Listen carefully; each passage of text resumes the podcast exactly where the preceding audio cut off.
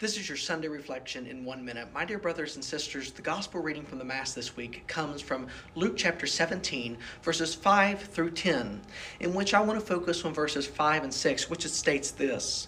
And the apostle said to the Lord, Increase our faith. The Lord replied, If you have faith the size of a mustard seed, you would say to this mulberry tree, Be uprooted and planted in the sea, and it would obey you. My dear brothers and sisters, many people say, Increase our faith, Lord, when they are given the gift of faith, but Jesus says, Have faith as a mustard seed. Why would he say this?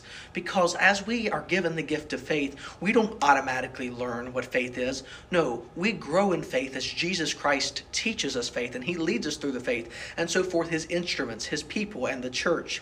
As also we grow in grace. So, my brothers and sisters, as we ask our Lord to increase our faith, let us also plant that mustard seed so that we may grow in both faith and grace of our Savior Jesus Christ. God love you.